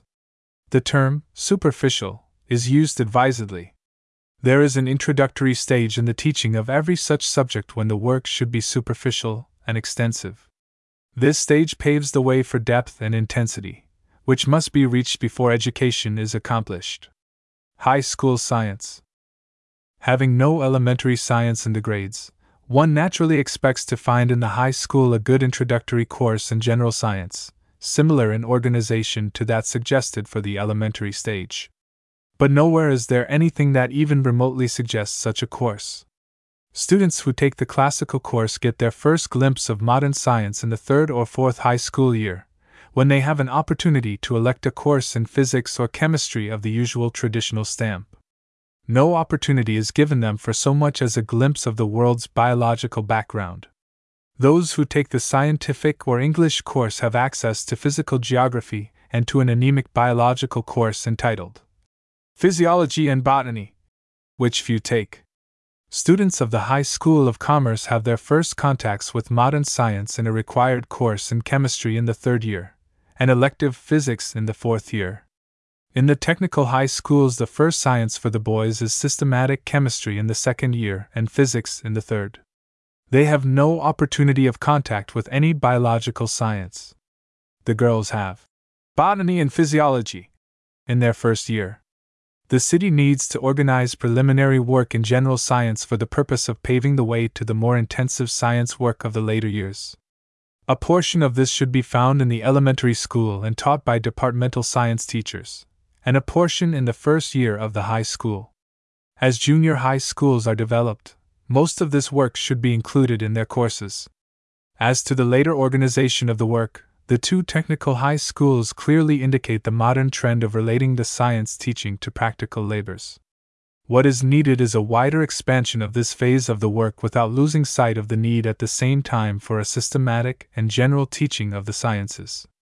It is a difficult task to make the science teaching vital and modern for the academic high schools, since they have so few contacts with the practical labors of the world. Cleveland needs to see its schools more as a part of the world of affairs, and not so much as a hothouse nursery isolated from the world and its vital interests. Physiology and Hygiene Teaching in matters pertaining to health is given but a meager amount of time in the elementary schools. While the school program shows one 15 minute period each week in the first four grades, and one 30 minute period each week in the four upper grades, it appears that in actual practice the subject receives even less time than this. In the attempt to observe the class work in physiology and hygiene, a member of the survey staff went on one day to four different classrooms at the hour scheduled on the program. In two cases, the time was given over to grammar, in one to arithmetic, and in one to music. This represents practice that is not unusual. The subject gets pushed off the program by one of the so called essentials. It is difficult to see why health training is not an essential. In a letter to the school board, February 8, 1915, Superintendent Frederick wrote The teaching of physiology and hygiene should become a matter of serious moment in our course of study. At present, it is not systematically presented in the elementary schools, and in the high schools, it is an elective study only in the senior year. My judgment is that it should become a definite part of the program, as a required study in the seventh and eighth grades. The small nominal amount of time as compared with the time usually expended is partially shown in Table 12. Professor Holmes' figures for the 50 cities include elementary science along with the physiology and hygiene. Table 12. Time given to science, physiology,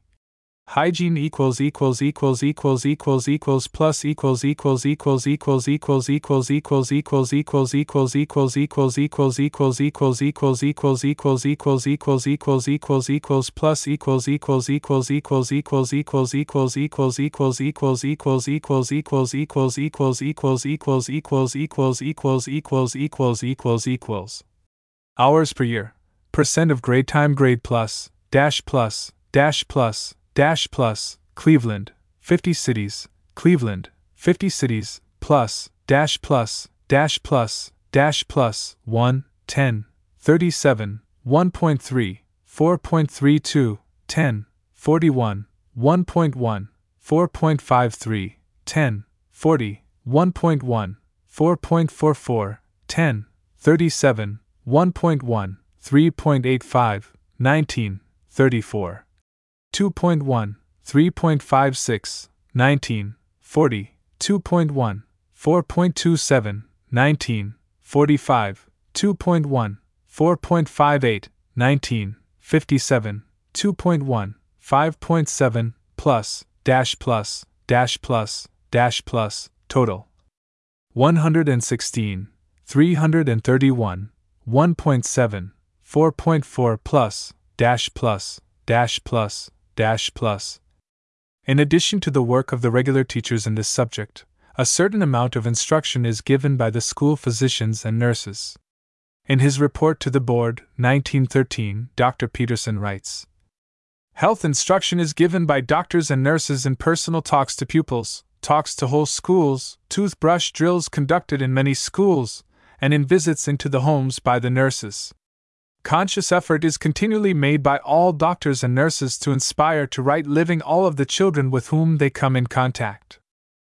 Looking somewhat to the future, it can be affirmed that the school physicians and nurses are the ones who ought to give the teaching in this subject. After giving the preliminary ideas in the classrooms, they alone are in position to follow up the various matters and see that the ideas are assimilated through being put into practice both at school and at home. At present, however, 16 physicians and 27 nurses have 75,000 children to inspect, of whom more than half have defects that require following up.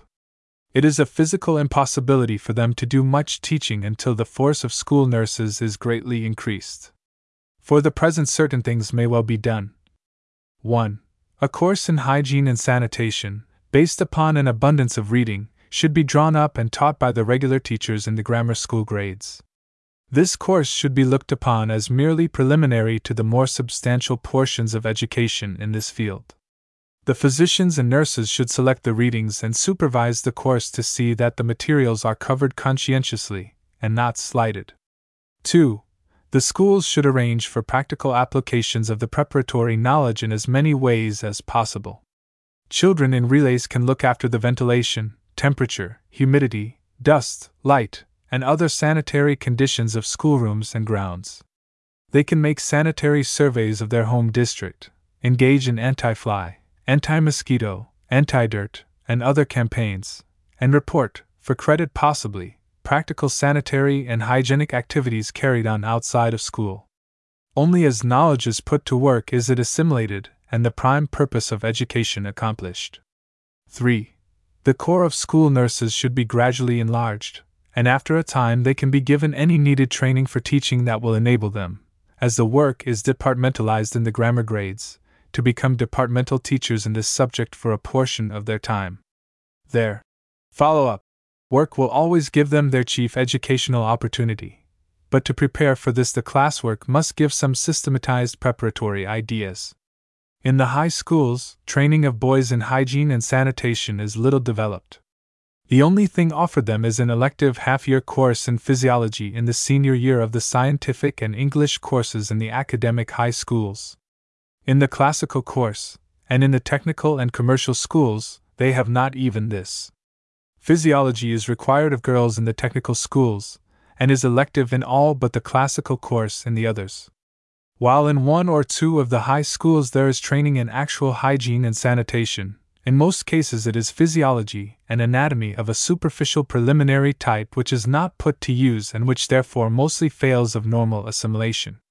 The things recommended for the elementary schools need to be carried out in the high schools also.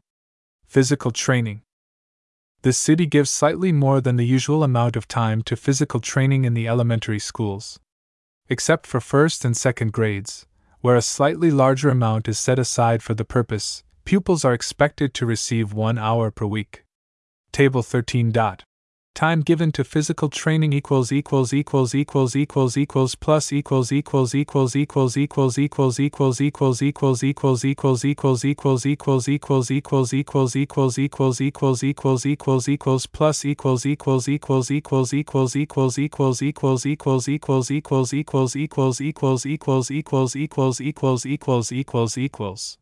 equals equals equals hours per year. Percent of grade time grade plus dash plus dash plus, dash plus, Cleveland, 50 cities, Cleveland, 50 cities, plus, dash plus, dash plus, dash plus, 1, 63, 46, 8.7, 5.42, 54, 41, 6.2, 4.53, 38, 40, 4.4, 4.54, 38, 40, 4.3, 4.25, 38, 38, 4.3, 4.06, 38, 40, 4.3, 4.27, 38, 38, 4.3, 3.78, 38, 39, 4.3, 4.0, plus, dash plus, dash plus, dash plus, total, 345, 322. 5.0, 4.2, plus, dash plus, dash plus, dash plus. Even though it is a little above the average amount of time, it is nevertheless too little. A week consists of 168 hours. After deducting 12 hours a day for sleep, meals, etc., there remain 84 hours per week to be used. In a state of nature, this was largely used for physical play. Under the artificial conditions of modern city life, the nature of children is not changed. They still need huge amounts of active physical play for wholesome development. Most of this they will get away from the school, but as urban conditions take away proper play opportunities, the loss in large degree has to be made good by systematic community effort in establishing and maintaining playgrounds and playrooms for 12 months in the year. The school and its immediate environment is the logical place for this development. The course of study lays out a series of obsolescent Swedish gymnastics for each of the years. The work observed was mechanical, perfunctory, and lacking in vitality. Sandwiched in between exhausting intellectual drill, it has the value of giving a little relief and rest. This is good, but it is not sufficiently positive to be called physical training. Very desirable improvements in the course are being advocated by the directors and supervisors of the work. They are recommending, and introducing where conditions will permit, the use of games, athletics, folk dances, etc. The movements should be promoted by the city in every possible way. At present, the regular teachers, as a rule, have not the necessary point of view and do not sufficiently value the work. Special teachers and play leaders need to be employed. Material facilities should be extended and improved. Some of the school grounds are too small. The surfacing is not always well adapted to play. Often apparatus is not supplied. Indoor playrooms are insufficient in number, etc. These various things need to be supplied before the physical training curriculum can be modernized. In the high schools, two periods of physical training per week in academic and commercial schools, and three or four periods per week in the technical schools, are prescribed for the first two years of the course. In the last two years, it is omitted from the program in all but the High School of Commerce, where it is optional. With one or two exceptions, the little given is mainly indoor gymnastics of a formal sort owing to the general lack of sufficiently large athletic fields, tennis courts, baseball diamonds, and other necessary facilities. Special commendation must be accorded the homeroom basis of organizing the athletics of the technical high schools. Probably no plan anywhere employed comes nearer to reaching the entire student body in a vital way. With the exceptions referred to, it seems that the city has not sufficiently considered the indispensable need of huge amounts of physical play on the part of adolescents as the basis of full and lifelong physical vitality. High school students represent the best youth of the community. Their efficiency is certainly the greatest single asset of the new generation. There are scores of other expensive things that the city can better afford to neglect. The one thing it can least afford to sacrifice on the altar of economy is the vitality of its citizens of tomorrow. Music. In the elementary schools, Cleveland is giving considerably more than the average amount of time to music.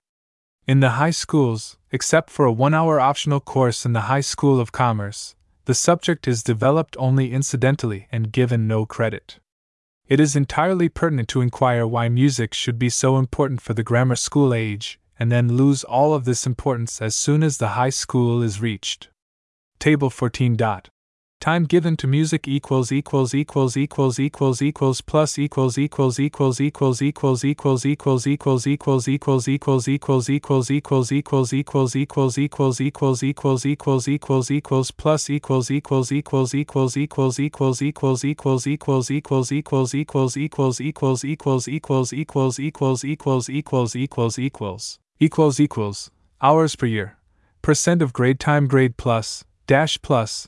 dash plus, dash plus, Cleveland, 50 cities, Cleveland, 50 cities, plus, dash plus, dash plus, dash plus 1, 47, 45, 6.5, 5.22, 54, 48, 6.1, 5.33, 54, 47, 6.1, 5.14, 54, 48, 6.1, 4.95, 51, 45, 5.7, 4.76, 51, 45, 5.7, 4.67, 51, 45, 5.7, 4.48, 51, 44, 5.7, 4.4 plus, dash plus, dash plus, dash plus, total, 413, 367, 6.0,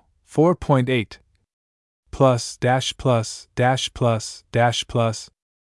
The probability is either that it is overvalued for the elementary school and should receive diminished time, or it is undervalued for the high school and should be given the dignity and the consideration of a credit course, as it is in many progressive high schools. It cannot be urged that the subject is finished in the elementary schools. Pupils, in fact, receive only an introductory training in vocal music the whole field of instrumental music remains untouched. It seems the city ought to consider the question of whether the course ought not to be much expanded and continued throughout the high school period as an elective subject. However, in considering the question, it should be kept in mind that there are very many things of more importance and of far more pressing immediate necessity. Foreign languages. German has long been taught in the elementary schools. Until less than 10 years ago, it was taught in all grades beginning with the first.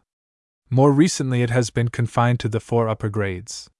Beginning with the present year, it is taught only in the seventh and eighth grades.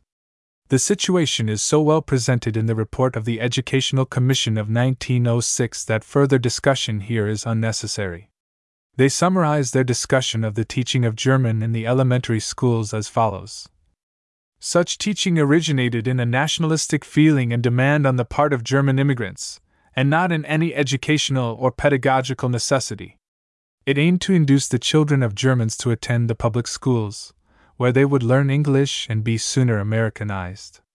For 15 years, now 25 years, past, German immigration has almost ceased, and other European nationalities, as the Bohemians, Poles, and Italians, have taken their place numerically, the children of the earlier German immigrants are already Americanized and use the English language freely, and those later born, of the second and third generations, no longer need to be taught German in the schools beginning at six years of age. It is demonstrated by experience and by abundant testimony that children neither from German nor from English speaking families really learn much German in the primary and grammar grades, that is, from 6 to 13 years of age. Hence, the Commission recommends that the teaching of German in these grades be discontinued and that the German language be taught only in the high schools.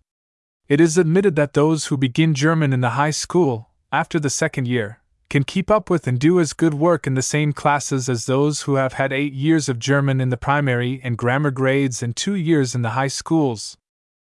The form of argument that once was valid for including German in the elementary course of study may now be valid for Polish, Hungarian, Bohemian, and Italian, for the children of the first generation of these nationalities. Properly done, it is a means of preventing the children's drifting from the parental moorings. After the first generation, it would not be needed. It is impossible, in the limited space at our disposal, to discuss comprehensively so complicated a topic as foreign languages in the high school. One group of educators sturdily defends the traditional classical course, with its great emphasis on Greek and Latin, while another group as urgently insists that if any foreign languages are taught, they must be the modern ones. These opposing schools of thought are profoundly sincere in their conflicting beliefs. Each side is absolutely certain that it is right, and is unalterably of the opinion that there is no other side of the question to be even so much as considered. Anything that agrees with its own side is based on reason, anything opposed is but ignorant prejudice. Under the circumstances, the disinterested outsider may well suspect that where there is so much sincerity and conviction, there must be much truth on both sides. And undoubtedly, this is the case. Latin is a living language in our country in that it provides half of our vocabulary. Pupils who would know English well should have a good knowledge of this living Latin. If the Latinists would shift their ground to this living Latin and provide means of teaching it fully and effectively for modern purposes, it is possible that the opposing schools of thought might here find common ground upon which all could stand with some degree of comfort and toleration. When Latin study of the character here suggested is devised, it ought to be opened up to the students of all courses as an elective, so that it could be taken by all who wish a full appreciation and understanding of their semi Latin mother tongue. Such a study ought to be required of the clerical students of the High School of Commerce. In the meantime, however, all will have to wait until the Latinists have provided the plans and the materials.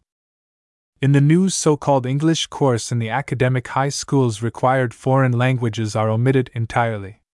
In the third and fourth years, German or Spanish is made elective. This gives rise to several questions. If the foreign language is studied simply as preparation for the leisure occupation of reading its literature, the only value of the course in the case of most who take it, why should not French be elective also? By far the largest of the world's literatures, outside of the English, is the French. The Spanish has but a small literature, and while Germany has excelled in many things, belles lettres is not one of them.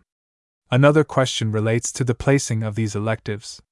If one is to study a foreign language at all, it is usually thought best to begin earlier than the third year of the high school, so as to finish these simple matters that can be done by children and gain time in the later years for the more complicated matters that require mature judgment. Differentiation of courses. Courses of training based upon human needs should be diversified where conditions are diversified. Uniform courses of study for all schools within a city were justifiable in a former simpler age when the schools were caring only for needs that were common to all classes. But as needs have differentiated in our large industrial cities, courses of training must also become differentiated. In Cleveland, this principle has been recognized in organizing the work of the special schools and classes. For all the regular elementary schools, however, a uniform course of study has been used. Under the present administration, principals and teachers are nominally permitted wide latitude in its administration. A large part of this freedom is taken away by two things. One is the use by the city of the plan of leaving textbooks to private purchase. For perfectly obvious reasons, so long as textbooks are privately purchased, a uniform series of textbooks must be definitely prescribed for the entire city. Uniform textbooks do not necessarily enforce a uniform curriculum. In usual practice, however, they do enforce it as completely as a prescribed uniform course of study manual. As the schools of different sections of the city are allowed to experiment and to develop variations from the course of study, they should be allowed greater freedom in choosing the textbooks that will best serve in teaching their courses. The second condition enforcing a uniform course of study in certain subjects is the use of uniform examinations in those subjects. We would merely suggest here that it is possible to use supervisory examinations without making them uniform for all schools. Different types of school may well have different types of examination. Different social classes often exist within the same school. Administrative limitations probably must prevent the use of more than one course of study in a single elementary school. But as the work of the grammar grades is departmentalized, and as junior high schools are developed, it will become possible to offer alternative courses in these grades. Those practically certain of going on to higher educational work, requiring foreign languages and higher mathematics, should probably be permitted to begin these studies by the sixth or seventh grade. On the other hand, those who are practically certain to drop out of school at the end of the grammar grades or junior high schools should have full opportunities for applied science, applied design, practical mathematics, civics, hygiene, vocational studies, etc., when the necessary studies are once organized and departmental work introduced. It is not difficult to arrange for the necessary differentiation of courses in the same school. Finally, courses of study should provide for children of differing natural ability. Extra materials and opportunities should be provided for children of large capacity, and abbreviated courses for those of less than normal ability. In departmentalized grammar grades and junior high schools, this can be taken care of rather easily by permitting the brighter pupils to carry more studies than normal, and the backward ones a smaller number than normal. Under the present elementary school organization, with classes so large and with so many things for the teachers to do, it is practically impossible to effect such desirable differentiations. Summary 1. The fundamental social point of view of this discussion of the courses of study of the Cleveland schools is that effective teaching is preparation for adult life through participation in the activities of life. 2. The schools of Cleveland devote far more time to reading than do those of the average city. In too large measure, this time is employed in mastering the mechanics of reading and in the analytical study of the manner in which the words are combined in sentences and the sentences in paragraphs. The main object of the reading should be the mastery of the thought rather than the study of the construction. Through it, the children should gain lifelong habits of exploring, through reading, the great fields of history, industry, applied science, life in other lands, travel, invention, biography, and wholesome fiction. To this end, the work should be made more extensive and less intensive. As an indispensable means toward this end, the books should be supplied by the schools instead of being purchased by the parents. 3. The teaching of spelling should aim to give the pupils complete mastery over those words which they need to use in writing, and it should instill in them the permanent habit of watching their spelling as they write. Drill on lists of isolated words should give way to practice in spelling correctly every word in everything written. The dictionary habit should be cultivated, and every written lesson should be a spelling lesson. 4. The time devoted to language, composition, and grammar is about the same as in the average city. The chief result of the work as done in Cleveland is to enable the pupil to recite well on textbook grammar and to pass examinations in the subject. The work in technical grammar should be continued for the purpose of giving the pupils a foundation acquaintance with forms, terms, relations, and grammatical perspective, but this training need not be so extensive and intensive as at present. The time saved should be given to oral and written expression in connection with the reading of history, geography, industrial studies, civics, sanitation, and the like. Facility and accuracy in oral and written expression are developed through practice rather than through precept. They are perfected through the conscious and unconscious imitation of good models rather than through the advanced study of technical grammar. Only as knowledge is put to work is it really learned or assimilated. 5. Cleveland gives more time to mathematics than does the average city. The content of courses in mathematics is to be determined by human needs. A fundamental need of our scientific age is more accurate quantitative thinking about our vocations, civic problems, taxation, income, insurance, expenditures, public improvements, and the multitude of other public and private problems involving quantities. We need to think accurately and easily in quantities, proportions, forms, and relationships. Arithmetic teaching, like the teaching of penmanship, is for the purpose of providing tools to be used in matters that lie beyond. The present course of study is of superior character, providing for efficient elementary training and dispensing with most of the things of little practical use the greatest improvement in the work is to be found in its further carrying over into the other fields of school work and in applying it in other classes as well as in the arithmetic class. In the advanced classes, mathematics should be differentiated according to the needs of different pupils. Algebra should be more closely related to practical matters and developed in connection with geometry and trigonometry. 6. History receives much less attention in this city than in the average city. The character of the work is really indicated by the last sentence of the 8th grade history assignment. The text of our book should be thoroughly mastered. The work is too brief, abstract, and barren to help the pupils toward an understanding of the social, political, economic, and industrial problems with which we are confronted. It should be amply supplemented by a wide range of reading on social welfare topics. This reading should be biographical, anecdotal, thrilling dramas of human achievement, rich with human interest. It should be at every stage on the level with the understanding and degree of maturity of the pupils so that much reading can be covered rapidly. 7. In Cleveland, where there has been an almost unequaled amount of civic discussion and progressive human welfare effort, the teaching of civics in the public schools receives too little attention. It is recommended that the principals and teachers make such a civic survey as that made in Cincinnati as the method of discovering the topics that should enter into a grammar grade course. Not much civics teaching should be attempted in the intermediate grades, but it should be given in the higher grades. 8. A new course of study in geography is now being put into use. The work as laid out in the old manual and as seen in the classrooms has been forbiddingly formal. It has mainly consisted of the teacher assigning to the pupils a certain number of paragraphs or pages in the textbook as the next lesson, and then questioning them next day to ascertain how much of this printed material they have remembered and how well. The new course of study recognizes, on the contrary, that the proper end of geographical teaching is rather to stimulate and guide the children toward an inquiring interest as to how the world is made, and the skies above, and the waters round about, and the conditions of nature that limit and determine in a measure the development of mankind.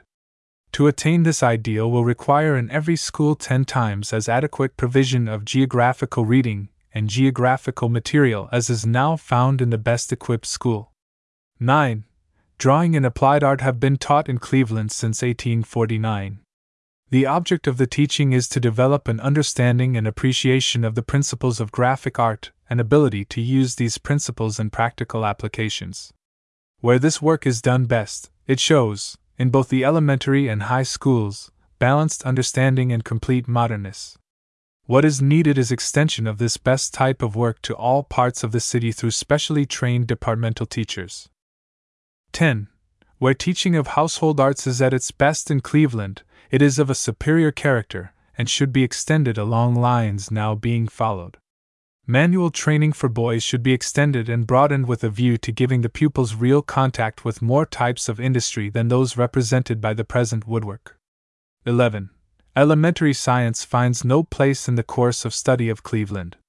The future citizens of Cleveland will need an understanding of electricity, heat, expansion and contraction of gases and solids, the mechanics of machines, distillations, common chemical reactions, and the multitude of other matters of science met with daily in their activities. The schools should help supply this need. 12. Teaching in matters pertaining to health is assigned little time in the elementary schools, and the time that is assigned to it is frequently given to something else. The subject gets pushed off the program by one of the so called essentials, a course in hygiene should be drawn up, and practical applications of the work should be arranged through having pupils look after the sanitary conditions of rooms and grounds. The school doctors and nurses should help in this teaching and practice. 13. Physical training is given about as much time as in the average city, but without adequate facilities for outdoor and indoor plays and games. At present, the work is too largely of the formal gymnastic type. Desirable improvements in the course are being advocated by the directors and supervisors of the work. They are recommending and introducing, where conditions will permit, the use of games, athletics, folk dances, and the like. The movement should be promoted in every possible way. 14. In the elementary schools, Cleveland gives more than the average amount of time to music, but in the high schools, the subject is developed only incidentally and is given no credit. It is a question whether this arrangement is the right one, and in considering possible extensions, it should be remembered that there are other subjects of far more pressing immediate necessity. 15. It is impossible in this brief report to discuss adequately so complicated a matter as that of the teaching of foreign languages in the high schools, but some of the most important of the questions at issue have been indicated as matters which the school authorities should continue to study until satisfactory solutions are reached. 16. Where school work in Cleveland is backward, it is because it has not yet taken on the social point of view. Where it is progressive, it is being developed on the basis of human needs. There is much of both kinds of work in Cleveland. 17. In a city with a population so diversified as is that of Cleveland, progress should be made steadily and consciously away from citywide uniformity in courses of study and methods of teaching. There should be progressive differentiation of courses to meet the widely varying needs of the different sorts of children in different sections of the city. Cleveland Education Survey Reports. These reports can be secured from the Survey Committee of the Cleveland Foundation, Cleveland, Ohio. They will be sent postpaid for 25 cents per volume, with the exception of Measuring the Work of the Public Schools by Judd, The Cleveland School Survey by Ayres and Wage Earning and Education by Lutz. These three volumes will be sent for 50 cents each. All of these reports may be secured at the same rates from the Division of Education of the Russell Sage Foundation, New York City. Child Accounting in the Public Schools, Ayres. Educational Extension, Perry. Education through Recreation, Johnson. Financing the Public Schools, Clark. Health Work in the Public Schools, Ayres. Household Arts and School Lunches, Boughton. Measuring the Work of the Public Schools, Judd. Overcrowded Schools and the Platoon Plan, Hartwell. School Buildings and Equipment, Ayres. Schools and Classes for Exceptional Children, Mitchell. School Organization and Administration, Ayres. The Public Library and the Public Schools, Ayres and McKinnie. The School and the Immigrant, Miller. The Teaching Staff, Jessup. What the Schools Teach and Might Teach, Bobbitt. The Cleveland School Survey Summary, Ayres. Boys and Girls in Commercial Work, Stevens. Department Store Occupations, O'Leary. Dressmaking and Millinery, Bryner. Railroad and Street Transportation, Fleming. The Building Trades, Shaw. The Garment Trades, Bryner. The Metal Trades, Lutz. The Printing Trades, Shaw. Wage Earning and Education, Summary, Lutz.